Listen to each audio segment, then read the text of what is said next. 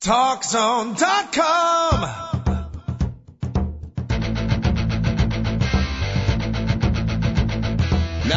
Talk Zone presents Two Guys and a Mic, your mid-morning break sports talk show. It's a passionate yet lighthearted look at the world of sports, featuring the coach, John Cohn, and the big dog, Joel Radwanski. They'll recap the games from yesterday, look ahead to the matchups tonight, and cover a lot more in between. Now, Two Guys and a Mic on TalkZone.com.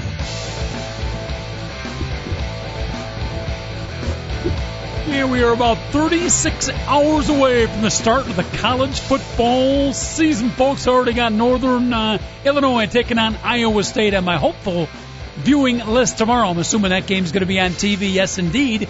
College football tips off. We got the final exhibition games for the NFL. We got a baseball team here in the city of Chicago still with a chance of making the American League playoffs. We'll talk all that more. Barack Obama makes his big speech to the nation. We'll get off the uh, sports page and do a little sports guys talk politics as well. And David Olson, our producer, I don't know if we have a uh, weather guy. We got a lot of guys in this place. I don't know if we have a weather guy, but if we do have a weather guy, we need our weather guy to check in with the East Coast weather guy because Hurricane Earl is coming to the coast. Labor Day weekend not going to be so good for those vacationing on the coast. We'll talk Hurricane Earl in all other uh, natural disasters. Speaking of natural disasters, what better time to welcome in my uh, partner, the big dog, Joel Radwanski? You've been called a lot worse things, Joel, have you not, than natural disaster? Uh, I don't know if I have to be quite honest with you. Come on. Because, uh, when you can, when you consider the, the ramifications, maybe not. but I have been called plenty of bad things. And uh, but to be honest with you, if if a hurricane is named Earl, wouldn't it be a hurricane? It's interesting. I like that. I like that. That should be a hurricane because, uh, well, I once dated a girl named Earl, so, you know, it could go both ways. Well, it was an accident on me. I didn't really know his name was Earl Uh-huh. Oh, so you dated an Earl too? Yeah, but I, I didn't know it was a him or an Earl. Interesting. Two I mean, I wouldn't mind dating an Earl if it was like a title. like the Earl of Winchester or something Uh, like I'm, that. I'm about to hurl with all this talk of Earl. Two guys and a mic and two guys that went out with a girl named Earl. Wow. Uh, so hurricane or hurricane, weather forecaster David Olson, also our producer, by the way. Yes, David. Well, I just wanted to clarify is that uh, hurricanes all had female names up until 1979. Ah, what happened in 1979? Uh, well, they started alternating them with male names. So um, hurricanes will go male name, female name, male name, Okay. female name. So All right. I, and there's I- only normally and typically, I don't know how they do it, but typically uh, the female hurricanes since '79 have done much more damage than male because Andrew was really the only bad male hurricane. Or hurricane, as the Oh case yeah, might be. exactly. Yeah. But Big Dog, we got a, a hurricane coming to the East Coast. Very, very, uh, potentially dangerous situation. We uh, certainly have a lot of listeners out there. We wish them, uh, nothing but uh, the best of luck and safety and, uh, get out of Dodge. I guess that's if, if you're one, one of those towns, don't stick around and see what's going to happen, but, uh, vacate and vacate immediately. But again, our weather forecaster will be down there reporting for us. Act- Actually, Dodge City, Kansas would probably be a safe place to be for that hurricane, Coach. Yeah. Yeah. Packed in the nice smack in the middle of the beautiful Midwest. Big dog, You know, great it- to great to have you on the show today, my friend. Uh, 36 hours to the start of football. The official start. We had a little high school football last weekend. That was nice to get a taste of that. By the way, I did view your interviews on mymvps.com. Uh huh. Nicely done. Very nicely Thank done. you, You did an excellent job. Thank you, Coach. Yeah. Uh, you know, it, I, I know. I I love mymvps.com is the best way for me to get it done. Mm-hmm. Uh, uh, best way for me to tell you about it. Those kids out in Wheaton North were pretty rabid, weren't they? I like the uh, freshman from the opposing team, Addison Trail, who refused to back down under the microphone and the large body of a Joe Radwanski. Uh, I appreciated that. I I was uh, I was I was trying to get a little fired up. Wouldn't you agree, Coach? Mm-hmm. I I don't have the typical interview style that most other people with cameras and microphones do. Well, that's I that's don't why I like act polished. Yeah. I, I I really try to get people emotional when I'm on the when I have the microphone in my Mm-hmm. hand. Well, a couple of things come across, and again, uh, we'll talk some college football, high school football in the Chicago area, opening up last weekend, brand new website, which will feature some of those games and feature really youth athletics, high school athletics, all kinds of amateur sports. Check it out. It's easy to sign up. If I can do it, anybody can do it on the computer. www. Yeah, this is true. my MVPs. Don't forget the uh, plural. My MVPs dot com. But uh, the two things. Now, if I could boost you up a little bit, I first I call you a, a hurricane and a natural disaster. Now I'm going to build you back up. That's what I do here on the radio, Big Dog. Well, One that, that's what happens after a hurricane. or a hurricane. Yeah. I'm all stuck on the hurricane thing now. But one, you're you're you're a regular guy doing the interviews. You're not too polished, which I like. We're tired of the you know the overly polished. You you you. Yeah, it's the best way I can put it. You're just a regular guy, natural guy out there doing the interview. It's a refreshing change, and I mean that in all honesty slash earnesty. And then two, your love of the game. You're not just one of those reporters. Ah, you know, I got to do high school sports. Uh, kind of a, it's a job, but I'll do it. You can tell you have a natural passion for the kids and the game. Both those things come across on the screen, my friend. I, I really appreciate that, Coach, because I got to tell you something. I cannot go to a high school football game or a college football game without wanting to be out there. I'm not kidding you. So, like, I would, I'll, I tell these kids, I was like, you better appreciate, like, when I got off the air with all these, all of them, I was like, you better Yep. appreciate this time that you have to get to run into other human beings at full speed, because I will be more than happy to steal your equipment and play for you tomorrow. Okay. Yep. So, uh, re- legitimately, I and I appreciated when I was playing. When I got to play football down in Gulf North, I would remember I would walk out on the field. I'd be like, "How many more times in my life am I, am I going to get to do this? So I better play my blankety blank butt off today." Legitimately, coach. So uh, you know, it's- one of the few things I got right was actually appreciating the time that I got to play high And school. it's, football. it's such a hard message to get to the young kids out there because they, you know, they just got so many things going on through their mind as that testosterone. well, the in. only thing I cared about at that time was football. I cared more about football than girls. But- That's my homecoming date my senior year. but enjoy the time. It's it's very very fleeting, is it not? Four years if you're lucky to be on a high school sports team. Very few of us lucky to uh, to play in college. So you know you complain about playing time, you can complain about the coaches, your teammates, and stuff. But don't complain too much. Treasure the times, enjoy the times because it's fleeting, fleeting moments. And I'll add this to it. It sounds cliche, but I think it's very, very true. You know, winning, that's the object of it, but don't get too caught up in the winning or the losing, especially if you happen to be on a losing team because a year later, three years later, five years later, ten years later, the wins and the losses diminish, and what you're going to remember is the time you spent with your teammates and coaches, the chemistry, the good times, the team togetherness, etc.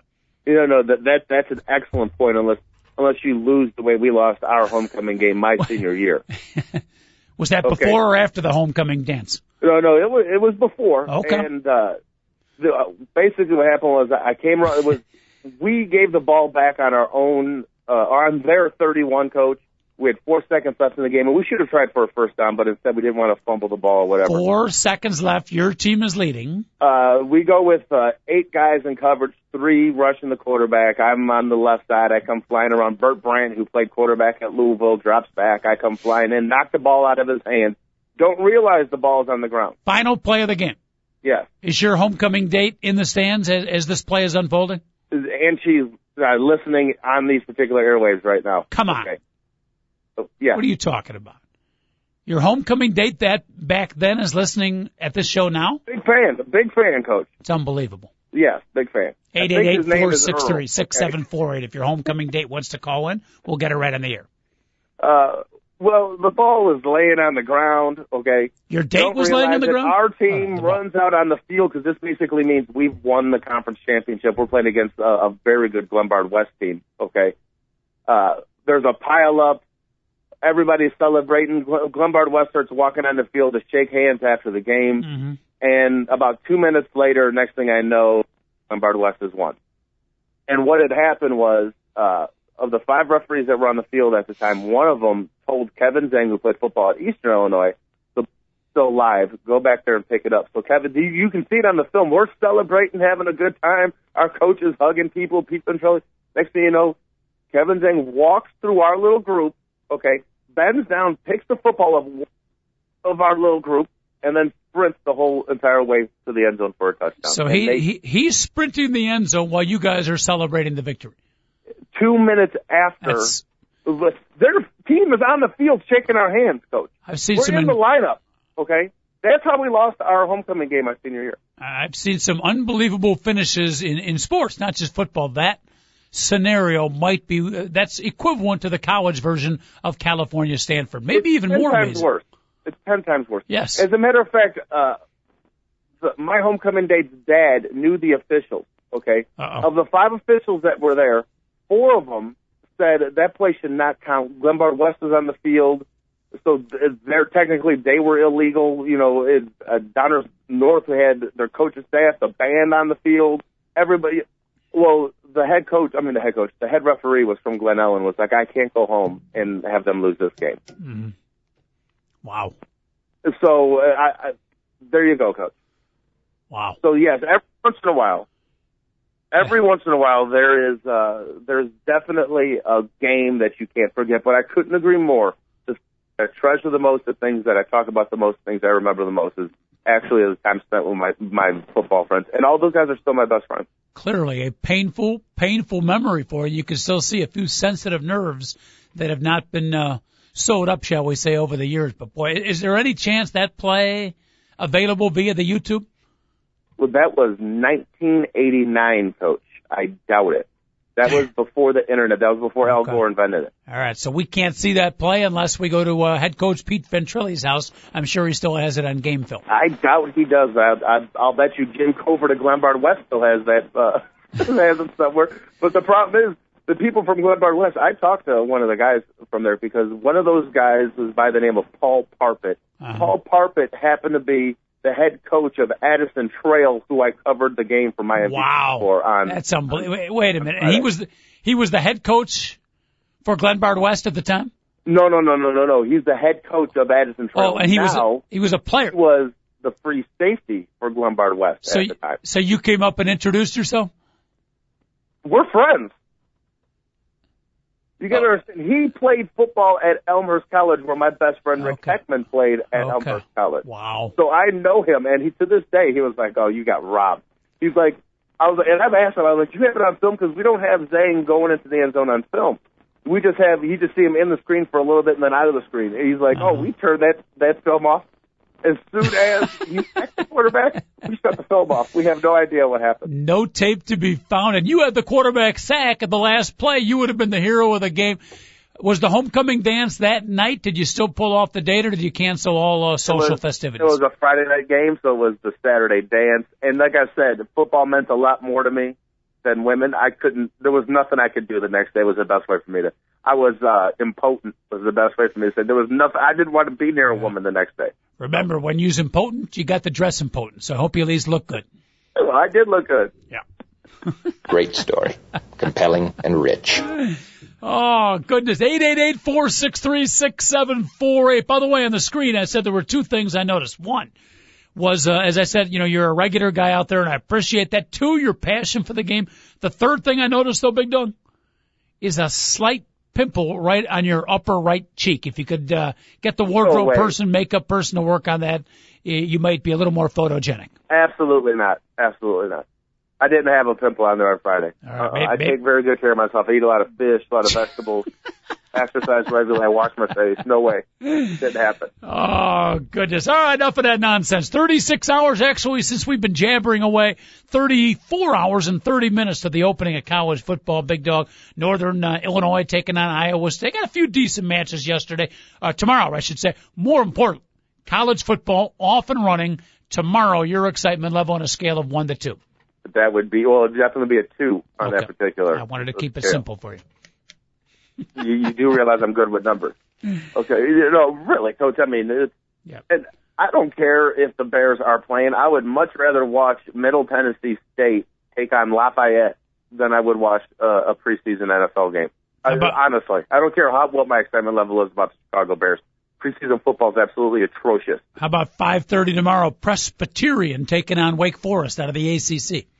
Why is Presbyterian playing Wake Forest, coach? Are you serious? Is that Well- really a game tomorrow? Before we get to the why, I need to answer the who. Who is Presbyterian? Well, I know a couple Presbyterians, and trust me, they're not going to look good in skirts playing against the deacons, the demon deacons. I didn't mean Forest. I didn't mean literally who was Presbyterian uh, pigskin boy. I meant uh, I never heard of this university, Presbyterian University. I have, and I don't even think it's, I don't even think it's uh, FCS, coach, which is the football championship subdivision. I, I, Mhm. I think they're Division Two. Why is why is the, they should not be playing Wake Forest? That's ridiculous, Wake Forest. What what would happen? You think if I applied to Presbyterian, could a cone get into a Presbyterian university? Is it open to all religious denominations? It all depends on the endowment, coach. Well, Trust me. I can get into North Shore Country Day as a 38 year old Catholic if I had enough money. it's all about the endowment, huh?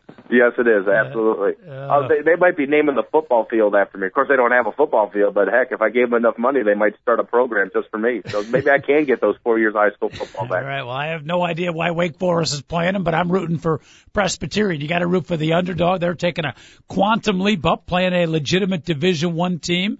Uh, Southern Illinois taking on Quincy. You got uh, Southern Miss at South Carolina. That's um. That's our good friend Steve Spurrier's ball club, Southern Miss. Pretty good team. That might be the best matchup, maybe on uh, tomorrow's slate. Big dog. I would have to say either that or Northern Illinois, Iowa State. Yeah, it's pretty good. Yeah, definitely. Southern Illinois playing Quincy. Now we played Quincy every single year when I was at MacMurray, and for four consecutive years we led by at least ten points in the fourth quarter, and for four consecutive years we lost every game. hmm I'm not kidding you. So let's just hear. In the, my sophomore year, we played Quincy, and we turned the ball over four times in the fourth quarter. We were up 31 to seven and lost, and lost 35 to 31. Well, last time I checked, Quincy not in the uh, top 20 rankings. They might be though if they keep uh, listening to stories such as yours. They might get motivated. But uh, there is a little bit of an interesting story. I guess the number one ranked team, Alabama, and you're going to tell us, I believe, that you don't think they should be ranked number one because of so many new defensive players. But their running back, the Heisman Trophy returnee, Mark Ingram, not going to play on the opening Saturday, so that's a little bit interesting. Uh, yeah, their their backup Trent Richardson is incredible. okay. and San Jose State should pose no problem. And you know, as much as I, I thought, you know, Alabama is going to have a very, I can't believe that they're just such a consensus number one. But yeah, Nick Saban's the best coach in America, but he, he lost way too much, coach. All you have to do is ask Nick Saban, by the way. Well, No, no, he's a good guy. I don't know why he gets so much uh, harassment. I like him. Okay. We've been promoting uh, uh, the theory of ABBA. At least I have been on this show, ABBA, for this year's college football season. Anyone but Alabama. If somebody does overtake the uh, Crimson Tide, Big Dog, you've done some studying up on college football. Um, Ohio State, uh, Tennessee, uh, Boise State. Do you have Did a team that Tennessee? Tennessee won't win four football games. really? Do you know who their head coach is, coach? Well, it's not Phil Fulmer anymore, and I know it's not. Um, who's the dude at USC now? Lane Kiffin. So we've eliminated those two. It's uh, David Dooley, Vince Dooley's son. Oi. Remember And- we were talking about boring bear quarterbacks yesterday? Uh, boring, unmotivated, not unmotivated, boring and uncharismatic bear head coaches. Uninspired. Yeah, uninspired. I mean, nice guys, but just, you know, they shouldn't be coaching the, one of the great franchises in all of sport. Neill Armstrong, Jack Pardee, Dick Jauron, Lovie Smith. These guys are flattered in the Queen of Hearts. I forgot Vince Dooley was another one of those who had the I forgot person. also. Huh? I forgot also. Yes. All right, so it's Vince Dooley's son coaching Tennessee. Yeah, and uh, yeah, they're not very good. So Okay. If we're talking about out of the SEC, Mm-hmm. uh, Florida has a real good chance of winning that conference, and don't forget about Auburn because they're really, really good, and they should be all right. But if you're talking nationally, Ohio State is very good coach. Nobody in the Pac-10 is going to be able to win it because they're going to have way too many losses. Mm-hmm. Uh, but Oklahoma returns everybody besides Sam Bradford. And even though they're losing Bradford, they got a kid last year that, that played a bunch of football games in Landry Jones. So Oklahoma looks really, really good, coach. So, uh, my prediction is, uh, is Oklahoma to win the national title over Ohio State this year. Wow. There it is. Oklahoma at Ohio State. Uh, we might as well skip the next 13 weeks. Let's go to that championship right, right now. That gets my my mouth uh, watering just thinking about that potential matchup. Very, If very you do good. believe, I picked Alabama last year, if you remember. I don't remember because Alabama picked- last year was what a preseason like number four or five. Uh, yeah, they were around eight. I picked them last year to to win it all. I had uh, the, the year before that I was wrong because I just won't pick Florida, but I did pick LSU the year before that. So Mhm. I, I've been I've been right. And I had Texas two years before that. So every other year I've been right. hmm What about here locally in the uh, in the Big Ten and the Midwest? Any uh, you got Ohio State up there, but who do you think uh, might contend with the Buckeyes? And is there a team that's uh, being highly talked about that's going to be a disappointment in your opinion? Now, I don't think Iowa's going to be a disappointment. Okay. But Wisconsin is better than Iowa. Is the best way for me to tell you, Coach. I think Wisconsin's the second best team in the Big Ten this year. hmm And if you're an Illinois fan, here's one. I have one word for you: duck. Oh, my goodness! goodness. Yeah, I, you know I'm a diehard. I bleed orange and blue, Coach. And this year they'll be, I might be bled thoroughly. I might be uh, not have any blood left. I, I'm just disgusted with this football program right now. Seriously. Well, like we've said, you can always hope. Uh, you know, the past three years, expectations pretty high for the Fighting Illini, and they've been a major disappointment. This year, expectations right down at the basement level. Maybe, maybe they'll find a way to surprise. I know they got uh, what Nate Scheelhaase, brand new yeah, quarterback. yeah, yeah. He, he, you got his name right, Coach. That's actually difficult to pronounce, and you named it right. Mm-hmm. So uh, that's a little, little surprising. Thank yeah, you know what? The, and there's another thing that they have. They have two really, really quality running backs, Coach. LeShoure, have They have a couple Mikhail, Mikhail. LeShoure. Uh, yeah, the, Lachelle and TJ Fort. Okay. so they they've got a couple really good running backs. They've got a receiver too. They got the they got uh, Terry Hawthorne from East St. Louis. So they've got a couple star players, guys that are going to be in the NFL. Okay.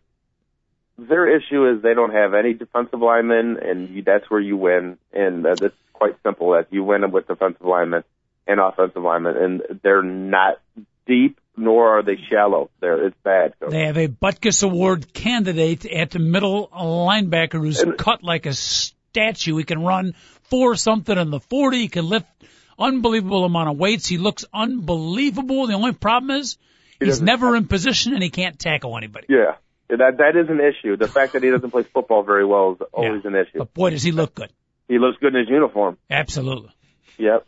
As, as Dick Vitale would say in basketball, first team all airport. First team all airport. All right. And Wisconsin team, I agree with you. I think they're going to be pretty tough. They got the big horses. Wisconsin's almost like if you remember what Nebraska used to be. By the way, we're talking a little college football, NFL football. We'll get to baseball in a second. But folks, you want to check in on uh, a little early college football talk here as the season starts tomorrow. Uh, dial it up with the coach and the big dog. 888-463-6748. The phone number. But Wisconsin is almost like Nebraska used to be big dog where they just retool that offensive line. They redshirt these guys as freshmen. They beef them up, feed them some cafeteria food. They lift them a little bit. They come out and they always, And they teach them good technique. yes. Yes. Don't forget about all that, that too. That's always important. Yeah, and their running back this year is the size of like Northwestern's offensive lineman. They got John Clay running the football. Their quarterback is back from last year. Scott uh, from Fremd High School, right here in uh, Palatine, Illinois. I'm forgetting his last name. Scott. Oh, oh. I know what you're talking about. Yeah, he is a local kid. Yeah, pretty good quarterback. Uh, you know, one of those guys who grew up in the system. So I agree with you. Wisconsin, if they get any kind of receiving, any kind of the speed in the receiving game, they could be a very dangerous team. Yes, and and then the issues that people might not realize is, even though I've picked Ohio State, and they are definitely the best team in the Big Ten. I mean, they've got the their defense is just they've got 11 NFL players on their defense right now, coach, and they've Yeah. got skilled players all over the place. They've got a quarterback who's a leader, and he's starting to learn how to take care of the football. And Terrelle Pryor. Yeah. And they're But, two uh, deep, maybe even three deep. I mean, they're just loaded depth. If they get a couple of injuries, they're locked, loaded, and ready to go. Won't won't set them back a bit. Oh yeah, there's no team in the Big Ten that can withstand an injury like like Ohio State can. Yep. But uh, the only thing that they have going against them is they go to Iowa, Nile Kinnick Stadium, and they go to Camp Randall versus Wisconsin, which are the second and third best teams in the conference. I know a lot of people are saying Penn State. I like Penn State. I'm not sold on them defensively. They're going to be great offensively. They've got a, that stud running back in Clayton, hmm but they don't even know who their quarterback is going into this the the, the non-conference game. Yeah, they got like three guys. Joe Paterno says that none of them have been good enough to earn the starting. We may Mm-hmm. just switch up all three of them, is what Joe Paz said. Yeah, exactly. And you definitely don't want that. You got to figure out who your quarterback's going to be. Mm-hmm. Uh, well, I know you don't agree with that, but it, I, I would like to know who the quarterback's going to be as if if I'm playing on that particular offense. Yeah. So I, the two best teams that, uh, that they'd have to that Ohio State has to be in the Big Ten, are, they have to go on the road against. So uh, if they can survive those tests, they will be playing in the national title game this year because they've they've got all the hype. And I just want to throw this out: okay. if if Boise State beats Virginia Tech, and then they go undefeated the rest of the way, Yep. No one loss team should be ahead of them. Well, I can't agree with you or disagree with you until I see the entire Boise State schedule and then also see how it plays out. So I would disagree with the, the de- definity of your statement. I think there's exceptions to that. Okay, I, I I understand what you're saying, but you know what? I'm just sick of the little guy getting screwed up. Yes. You know, in, in college football is all I'm I'm sick of. Yeah. You know, and if they, but this I'm saying is Lee Corso says automatically, no matter what, you'd have to they'd have to be a two loss team in order for Boise State to pass them if they're undefeated.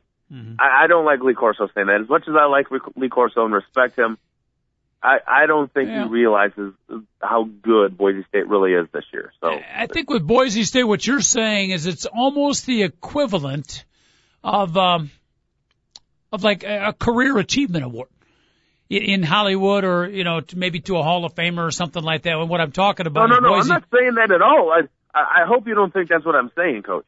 I, I really think this particular Boise State team, Mhm. they've got 18 of their 22 starters back. They got players. They have NFL caliber players all over this team. Okay. If this team goes undefeated, they shouldn't be slighted just because they have a couple pansies on their schedule, and they do. Right. Okay. So, irregardless to the fact they may have been slighted in previous years, you're saying this year's team can stand unto its own on sheer talent, uh, and, and maybe the way they would dominate their opponents if they not only go 11-0 but win big against a lot of them.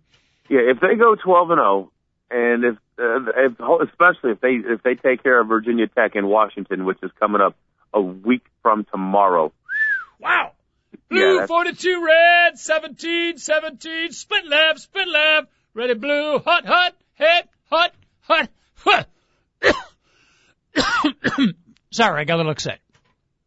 Ah, Yeah, we, they, I, I, so I just hope they don't get screwed over. Now, and I will agree, if there's two BCS teams that are undefeated, Mhm. most likely they should be the ones to go. But like you said, you, you have to watch, see what happened by the end of the year. Maybe Boise State destroys Virginia Tech and absolutely tramples everybody that they they go through, and maybe Oklahoma barely escapes a bunch of games, and they're really n- kind of a lucky 13 and 0 team because they would have to win the the Big 12 at that point. I, I I don't know. I just I just hope they don't get screwed over, coach. good to be talking football again. Good to be Yeah. talking football. I need a little help for this weekend, Big Dog. Opening weekend of the college football season. I've already got uh, three must-see games, and I'm sure there's more than that. You know me, I tape the games and watch them, but Illinois, Missouri, I got to watch my Northwestern Wildcat as they take on the Vanderbilt Commodore. And uh, I want to watch Notre Dame and Brian Kelly take on Purdue. That might be the best game, but I also have to plan a birthday party, son's birthday party over the weekend. So with all the TV games, um, you know, I could probably knock the birthday party down to about 20 minutes. But when should I schedule it with all the great games that are on TV? And I think I got to do it on Saturday. Well, uh, I don't know the rest of your schedule, coach, but don't forget there's no football on Sunday, so you can watch those games Saturday and Sunday. But I I will tell you this: you just get better make sure you have September 11th off in this, so you can sit in front of a television and watch. Coach. That is September the 11th, the day before the Bears open up what could be a historic season. What's September 11th? September 11th may be the greatest college football weekend I have ever seen, ever. Really? Just in the second week of a season, that is. Week They, uh, Florida State goes to Oklahoma. Florida State Woo-hoo. is rejuvenated. That's a good game. Great game. Okay. Uh, you got Michigan, Notre Dame. Overrated. You're off your mind. Penn State travels to Tuscaloosa to take on the Alabama Crimson Tide. They're rumbling, stumbling, bumbling down the field they go. Uh, Ohio State goes to Miami, or excuse me, maybe Miami goes to the Horseshoe, but Miami That- of Florida plays Ohio State also that Yeah, weekend. now you're talking. I got me a feel. got me a feeling that Randy Shannon of the Miami Hurricane might pull off an upset. Uh, uh, if you had to go outside the top five and pick a surprise national championship contender just on hunch alone, I'm going with the Hurricane of Miami. That's not. A, it's not a bad pick because the ACC is a decent conference. They're not great. Yep. Uh, Miami could definitely go undefeated there, and if they can, if they can knock off Ohio State, they uh, if they're undefeated and their name is the Miami Hurricanes, mm-hmm. then they get to go. They get to play in the BCS title game. It's as simple as that. But mm-hmm. don't forget, all these. This team is loaded with experience, coach. They've got a bunch of juniors and seniors that have been playing for two years, so they have a bunch of three-year starters yep. on this particular team. So yep. they're trying to trying to get that tradition up where Miami was, where they were a perennial top five team, and they've been uh, beating around the bush. They've been coming close. I think this year is the year we take the dart and maybe hit center circle, maybe hit the bullseye for Miami. We'll see. That's a great matchup, week two of the season. Yeah, it, it absolutely is, coach, and I'm fired up for that. It's definitely going to be rooting for the Buckeyes.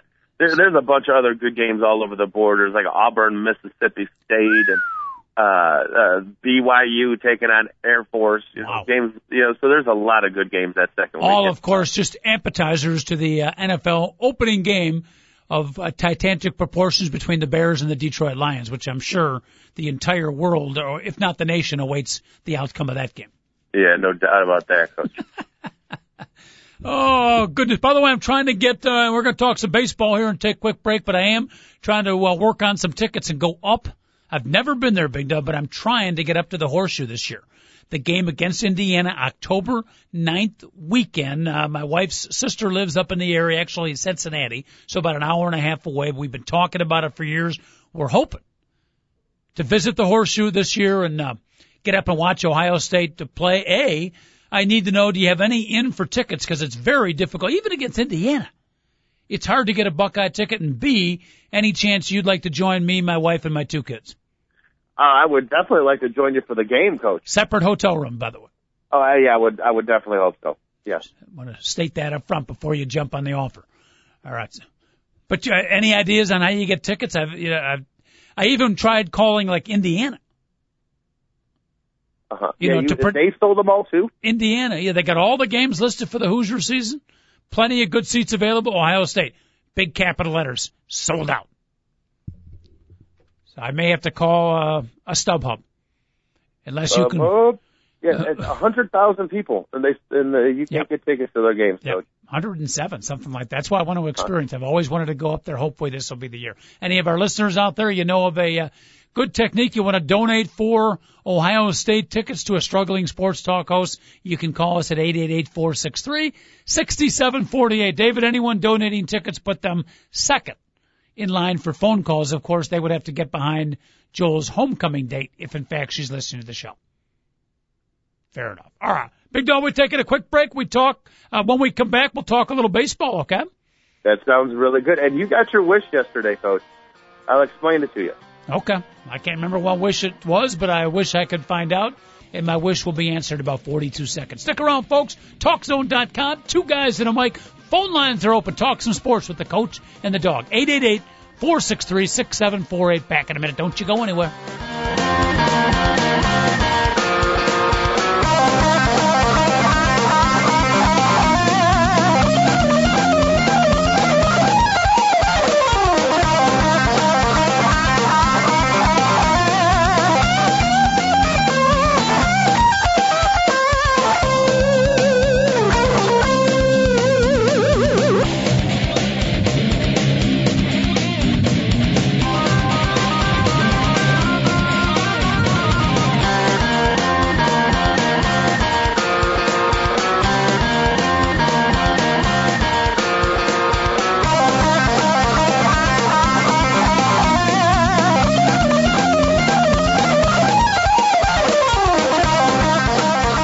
Lines are open for your calls on Two Guys and a Mic. Call 888 go for it. Once again, here's the coach, John Cohn, and the big dog, Joel Radwanski on TalkZone.com. Quickest breaks in all of sports talk radio. Under a minute. And that's probably, by Big Dog, we're probably the most underpaid host in all of sports talk radio. For every positive, there's a negative opposite to go with it. Remember that, young man. Yes, and uh, I will remember, Coach. All right. Uh, before we talk some baseball, you uh, have a donation to the Coaches Make a Wish Foundation. What wish oh, yeah, did it has What, everything to do with baseball, Coach, and the Chicago White Sox. okay. That that that's what you said we were going to talk baseball, and I said, and you got your wish talking baseball yesterday. Yesterday in the Chicago White Sox game, Manny Ramirez not in the lineup. He was uh, muy cansado, Coach, very tired. Okay. And by the way, what a joke of a of a press conference that was yesterday. That cracked me up, and we'll get into that later. But uh, you're you don't you don't like the hired assassin, you don't like the hired gun because you said you don't like the way baseball has changed, even though they've been doing this since 1901. This has happened in baseball, but uh, Manny Ramirez joins the White Sox yesterday, and he's on the on deck circle or in the on deck circle, whatever, with uh, two runners on and AJ Pierzynski at the bat. And uh, one of my roommates, Claudia, was like, "I hope he walks so he hits a home run." I love Manny Ramirez, and immediately AJ Pierzynski turns on one, hits a three-run home run, and they call Manny Ramirez back into the dugout so just in case they might need him later. Yeah. And the White Sox end up winning the game on that three-run home run by AJ Pierzynski. So on the first day he was here, they didn't need him, and they won. And his chance was Okay. in the on-deck circle, but he never got there, coach. I don't know if that's exactly my ultimate wish, but uh, I, I guess I can see it's kind of the backhanded wish come true. And, and I thought it was pretty funny too. Who was the next batter? Brent Lillibridge, who Yeah. was being pinch hit for. Brent Lillibridge comes out and everybody's like all disappointed because they wanted to see Manny. I felt kind of bad for a young Brent Lillibridge. Yeah, I feel real bad for a guy who's uh, making the league minimum, which is about six hundred thousand dollars a year to play a sport. I feel horrible for him. Do you feel bad for Manny Ramirez, who's making 3.5 million for 30 games? Three So he, eight, how many? three point eight. 3.8. So he missed one of the games. I'm not good at math, big dog, but basically he got what a couple hundred thousand for uh, basically just sitting and cheering on his teammates. Yes, yes.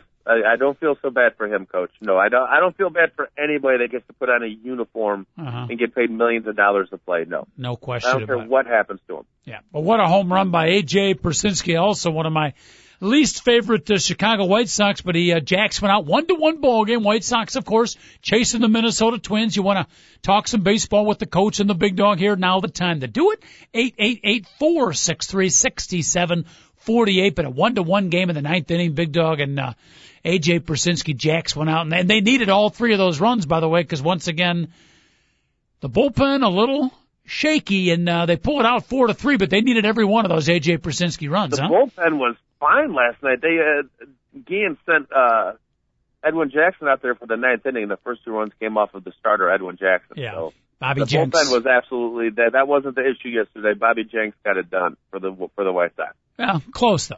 He did give up a hit that brought in what one or two runs. Yeah, but the, the Jackson allowed the runners on. I, I'm Yeah. not going to fault Bobby Jenks for that. Okay. He, he made sure he didn't hit a home run. The ball was Mhm. blowing away. The guy hit a drooling ground ball through the hole. I'm not. I'm not getting on Bobby Jenks. For Okay, that. Fair enough. the job done. Fair enough. Again, White Sox fans, you want to check in, celebrate a uh, big win yesterday. AJ Pierzynski, if you're listening, AJ, give us a call. 888-463-6748. They do hang on to win four to three. And we got to talk real quick, big dog, about uh, Edwin Jackson. You know, general managers, they do roll the dice when you pick up players. And sometimes it's a bust. Sometimes it's success right now the pickup of Edwin Jackson on a scale of 1 to 10 off the charts. He has been not just good, he has been remarkable. I heard someone on another show say what they wanted to get out of Jake Peavy. That's exactly what Edwin Jackson has become. Well, yeah, for this short amount of time that he's been with the the, Yeah. the White Sox, Right. you know, he's been absolutely phenomenal. Uh, it's crazy. This is the sixth team he has been on. I, I don't understand that. The guy seems to be like a good guy. He's got amazing stuff, but you know, people give him, you know, as soon as he starts pitching poorly, people get rid of him.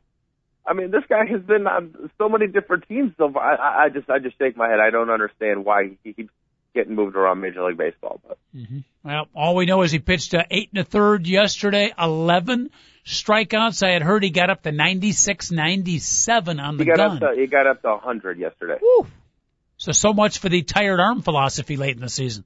Yeah, well, yeah, he doesn't have that, and he that guy is a bulldog coach. He threw 149 pitches in his no hitter earlier in the year. He Mm-hmm. he just keeps coming at people.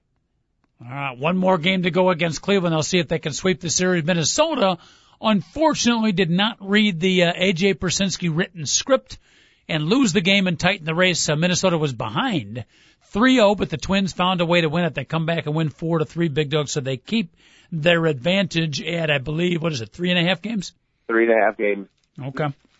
So and, and the key, the the White Sox need to get that thing uh, definitely below three because they only have three games remaining with the Twins. So Mhm. if the White Sox keep handling their business, uh, they'll they'll have a shot. But they have to win basically more than two games to every one they lose the rest Mm-hmm. of the way. it's actually four games. White Sox are four games back, so uh, you know we're all celebrating in the home run by Pierzynski. That's a big win for Minnesota yesterday. Psychological, I think, down three against the Detroit Tigers to come back and put four on the board and then have your bullpen hold them. Uh, we can celebrate here in Chicago, but that is a big, big win for the Minnesota Twins yesterday, big dog in the uh, in the big scheme of the pennant race.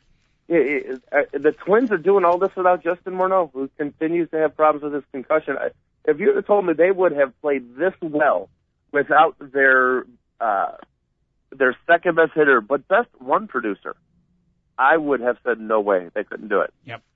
So, but here they are. Yeah, and I think Joe Mauer, if I read correctly, I didn't see it, but Joe Mauer, their other star, got hit by a pitch yesterday. I don't know if they had to replace him, but there's some injury worries with him, and he sat out a little bit this year. He slumped a little bit, so uh, not just Morneau, but they've been able to win without, uh, at times anyways, without Joe Mauer as well. Very impressive. We talked about Ron Gardenhire being one of the top managers in baseball. Well, according to my guy Matt Benson, Yep. Joe Mauer has hit 415 since the All Star break. Wow. Yeah, that's good. that is a wow coach. That that goes under the category of good, no question about it. Joey Mauer, we'll see uh, if, if he is okay. Uh, similar to that, the White Sox Gordon Beckham, who not quite 419, I think he's been batting 349 in the last uh, six weeks, not quite since the All Star break, but he's been red hot. But he got hit in the hand, big dog, and I don't know if you saw this or not, but the I did. trainer who did the X-rays or the the uh, Minnesota physician, I guess, at the ballpark when they came out, they told him, Gordon, I hate to tell this to you, you got a broken hand. And it was Oh, a I didn't see that. misdiagnosis. I think it was only like a half an hour later. They told him, oops, no mistake, it's not broken, and hopefully he'll be able to play Friday. But can you imagine how Gordon Beckham must have felt for at least a half an hour? Yeah, that would have been, I mean, extremely, Yeah. extremely disappointing. And, uh, but then all of a sudden, he might, eh, so he thinks the season is over with.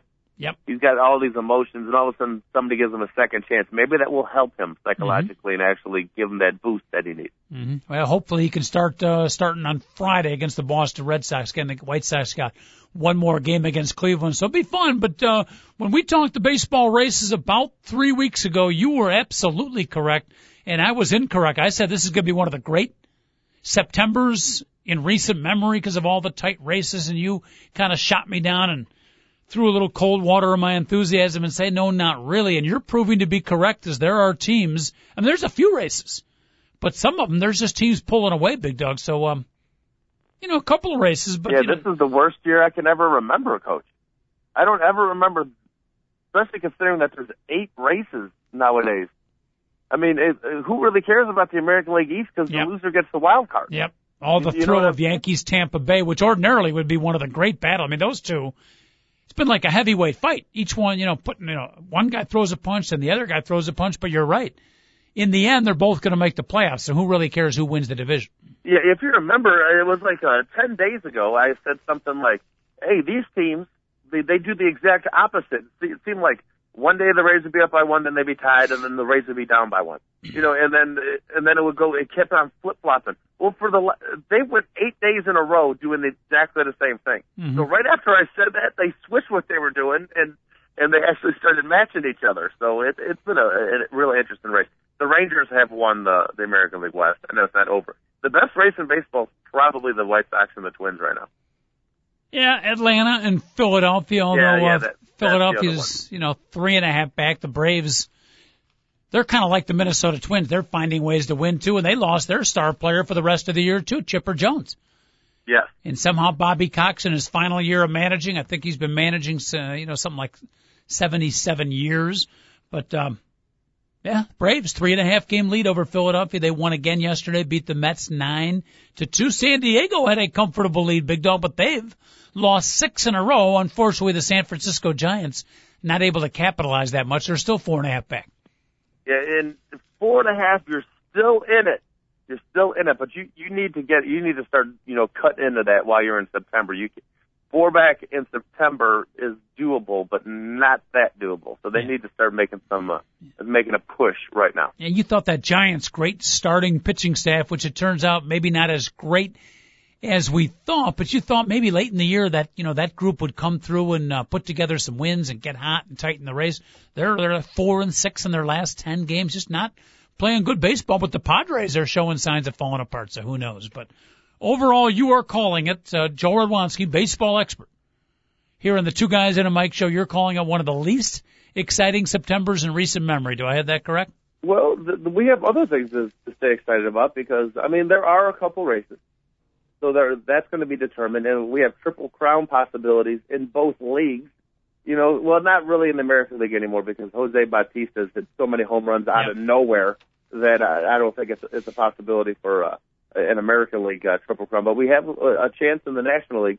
And if you look at the the Cy Young races in both leagues and the MVP races in both leagues, and the rookie of the year races. I mean, so I know it's a team sport and all that stuff, but if there's any sport where individual awards matter, it's baseball. Let's face it. Mm-hmm. Okay, and uh, so there's a lot of individual awards up for grabs in Major League Baseball this year. Yeah, and particularly the Triple Crown one, which uh, I still think is not getting nearly enough play, especially because there's not that many great pennant races. And again, Triple Crown is, uh, I think some of the luster of it maybe is worn off. I don't know if the kids today in particular, Big Dog. When, when we were young, you know, the Triple Crown was like, it was like one of the great sports feats, not just baseball, one of the great sports feats an athlete could accomplish. Yes, it hasn't happened in the National League since 1937. It's just, I mean, it's a huge feat. It's gigantic. So. And and you got two guys, you know, we always say, well, he's got a chance of doing it, a chance of doing it. Two guys probably at this stage of the game that are closer to doing it than I can remember. I can't remember a guy that has been this close with a month left, and you got two of them. Joey Yeah, Votto, Albert Pujols. They're both two three in batting. Pujols leads in home run. Votto is only a three behind, and they're one two in RBI, so legitimate chance for either one of those three to uh, win it outright. Yeah, Omar Infante is the guy leading the National League in hitting right now. And by the way, Starlin Castro of the Cubs is like in fifth place. Mm-hmm. Starlin Castro's had a phenomenal year as a rookie. Uh, the only guy that had a chance in September, and it was right around, it was around September 10th or so, I can remember, because we had played a couple football games. G- Gary Sheffield in 1992. Ah, The only guy in my whole entire life that actually had a chance in September at it, and he finished. He didn't win any of the categories, and he was like in first place in in uh in homers, first place in RBIs, was like second in batting, and he finished like third in batting and fourth in RBIs and third in home runs. You know, because the pressure got to him.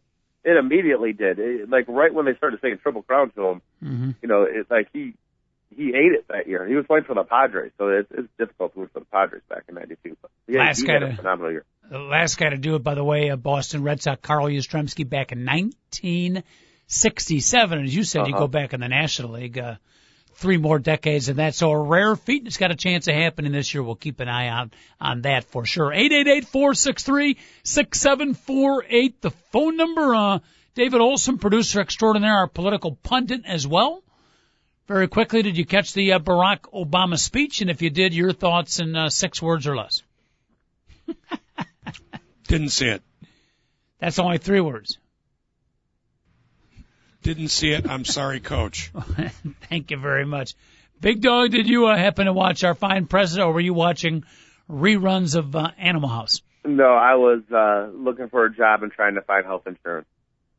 The president of the United States is making a speech to the nation about the Iraq War and how we look further into this country, not only in how we battle terrorism, but kind of a uh, mid-season State of the Union, if you will. And you were selfish enough to be out there looking for your own personal job while the president is talking to you and the nation. Yes, coach, believe it or not. I am shocked and somewhat I appalled. may, I may have found a job. The only problem is I don't have enough money to get to it. That's my only problem. You're you're skirting by the issue that you did not do your job as a uh, American citizen and pay attention to our president and the direction this fine country is going. See, that's what that's what the problem is. People are too selfish out there looking for a job Well, you should be uh, for the betterment of America. Problem yes, is people aren't selfish enough is the problem in the United States of America. I, I read the cliff notes in the paper last night. And I, Yeah. I, I read about it online last night. Yeah. So no, all kidding aside, very good speech, very good, and as Barack Obama uh, tries to do, anyways, reaching out to all sides.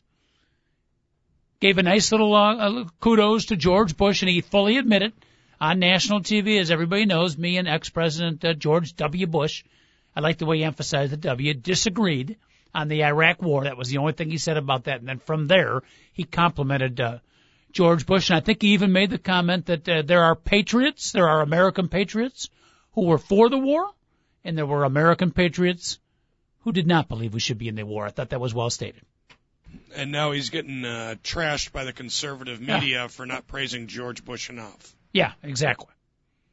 Yeah, for the great success. Well, we haven't had great success there. Well, see, but yeah, yeah, yeah. The, the the war was started on false pretenses anyway, Yeah, and the surge worked, but it was just there to clean up a mess of a war that was like, yeah, well, I'm I'm not I'm not getting on the soapbox. Yeah. Not doing it today. yeah. Well, I like to get up in a soapbox. It's a little hard to get up in a soapbox with only seven minutes left in the program. But at any rate, um, our guy Barack speaking to the nation, Big Dog, while you were looking for a job, and you actually found a job, but you have no way of getting there. Yeah, that that is an issue for me right now. Yeah, your guy, your guy Barack. I didn't get to see him, coach. I'm very disappointed. I'm sure you can catch the highlights in any one of about 16 news stations that are available this morning. What job are you uh, almost about to reach? Uh, we'll see. We'll see what happens. I, I, I actually got hired. It's uh, working for a Verizon.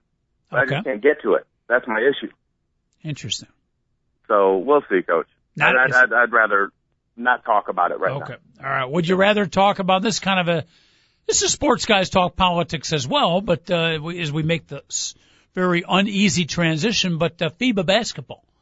Oh heck yeah. The United States in about nine minutes, and we appreciate you tuning into our show as soon as our show is over. Turn on ESPN. You've got the United States taking on Iran in basketball. How about that, Mel Allen would say? Um, yeah. U.S. favored by 65 points. Give the point. Ronnie Give 'em away. Sant- hey, Ronnie Santo, tell us a little bit about the Iran basketball team. Uh, they're long. They're not very athletic. They play with a lot of attitude. They're willing to sacrifice their body. okay, but uh, they're not very talented. They're long. The Iran team? Yes. Oh man, that comment just uh, put some coffee on my nice new yellow shirt. Thank you very much. oh, that was probably fun for the people watching on the webcast. But so you you put the spread at 55 points for all those that no, no, have no, their no. 65. how much? 65. 65. Yeah. Any chance Mahmoud Ahmadinejad will be in attendance at this game? No, I don't think he's welcome in Turkey, coach, which is without question the most western friendly country in the in the in the Middle East. Really? So, yes. Not welcome there. I thought he did like a tour of all the states trying to improve relations with some of those countries. Uh, he tried. Okay. Okay. Didn't work. Yeah. All right. So Mahmoud will be watching on uh, ESPN probably. Yeah, ESPN right. Iraq or know, so or what, what we actually had uh, an Iraqi I know this is Iran but uh, an Iraqi uh sports talk host on our old show. Yes, oh, absolutely. We're trying to get a hold of him. I think he actually came on one time here in the Two Guys at a Mic show. El Zaire Zayed Oh, that's right. from WIRQ Radio in Iraq. Absolutely. Of course, this is Iran. Uh, I'd like to see Iran play Iraq in basketball. That'd be a pretty good matchup. Uh, that would be some that'd be some intensity in ten cities, coach. Yeah. That, Iraq, you know, I know their their team not as long as the Iran team though. you know, an intentional foul would involve a saber sword. That would be an issue. Okay. Oh goodness. Maybe maybe uh, Ahmadinejad is watching via telecast. Maybe he'll send like a little fax. You know, Harry Caray, the Cubs games used to read. You know, who's listening to the program. Hey, we want to put a shout out to Iran leader Ma- Mahmoud Ahmadinejad watching the Iran USA game today. and no, we're not going to try to spell Ahmadinejad backwards. No, no, please, please don't do that. Yeah, all right, but the I- I United can- States, um, yesterday, or two days ago rather, beat Brazil barely. So they did get one challenge. I know they won their first couple of games pretty easy, but 70 to 68. So it's not going to be a cakewalk. This is actually a pretty competitive, pretty interesting tournament. All kidding aside, Big Dog. The, But they are going to go undefeated in their group. They're going to get the number one overall seed, Okay. and they should be okay, Coach. Should be. But what I'm saying is it's not a cakewalk. They barely beat Spain in an exhibition game. Brazil is capable. France, I think, has been one of the surprise teams. Lithuania upset Spain yesterday. So what I'm saying is it's not an automatic unless, I mean, feel free to disagree. I don't think it's an automatic for the USA to win this. No, it, it never will be an automatic again for the simple fact that the rest of the world is starting to catch up in basketball. There's nothing wrong with that either. No, I- they, they shouldn't have to just blow everybody out. Right. But they are, without question, the consummate favorites. And, and if you don't believe me, Mhm. ask every other country out there because they they treat it like it's their the game of the century when they play the United States of America. Yeah, and by the way, the two best players, number one Kevin Durant, and number two Derrick Rose. Yes. Period on that team. Yep. They are the two best players. Yeah, awesome Derrick team. Rose, who uh, when the tryout started, some people thought, you know, is he going to make the team or not? Not only did and Mike Krzyzewski and Jim Boeheim and the rest of the staff might have been amongst them, but not only did he make the team, he's worked his way up, and now uh, you are right, he is option number two. He's a full time starter. Probably him and Chauncey Billups are the two top backcourt guys for the uh, U.S. team. I would have to agree with you on that, Coach. Uh, Chauncey Billups has gives that team uh, a a leadership Yes. and an outside shot that's Yeah. just awesome. You're I love ju- Chauncey. the best compliment I can give him is you're just comfortable late in the game when he's got the ball. He exudes not so much physically, but just by his body language and style of play, he exudes confidence. Yeah, yeah, and you know he's going to do the right thing Yeah. with the basketball. That's it's a good point. Yeah. You That's also are a man who exudes confidence. And Big Dog, I'm just sorry that uh, our listeners, our viewers, via the webcast cannot see your body language because, quite frankly, you're better in person than you are over the air. But I know you have trouble getting in studio. But one of these days we can get you. We got to get you in studio so our listeners can read your body language. Well, depending on where the the direction of the show, that might start happening Cool. uh, in in right. October or November. Coach. All right, because I, I think I can speak for most of our listeners. Uh, they're tired of my body language. I, I, I can tell Beautiful. All right. If I said you had a beautiful body, would you hold it against me? at full speed, Coach. God bless you. Have a great day, everybody. Dog and the coach back at you tomorrow. We'll see you at 10 o'clock. Spread the word.